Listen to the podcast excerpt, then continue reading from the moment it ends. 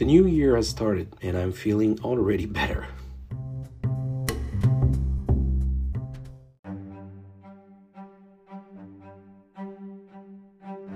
I left 2021 feeling sick and tired, both emotionally and physically.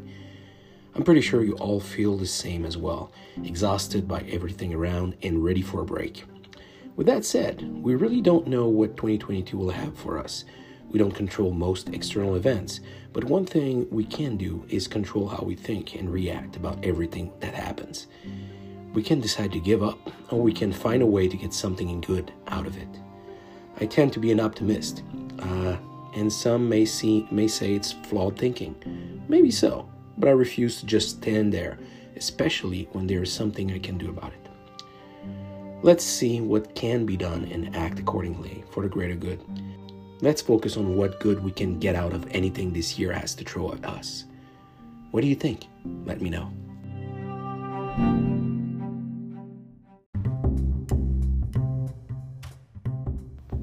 And with that, that's it for me today. Till next time, ciao.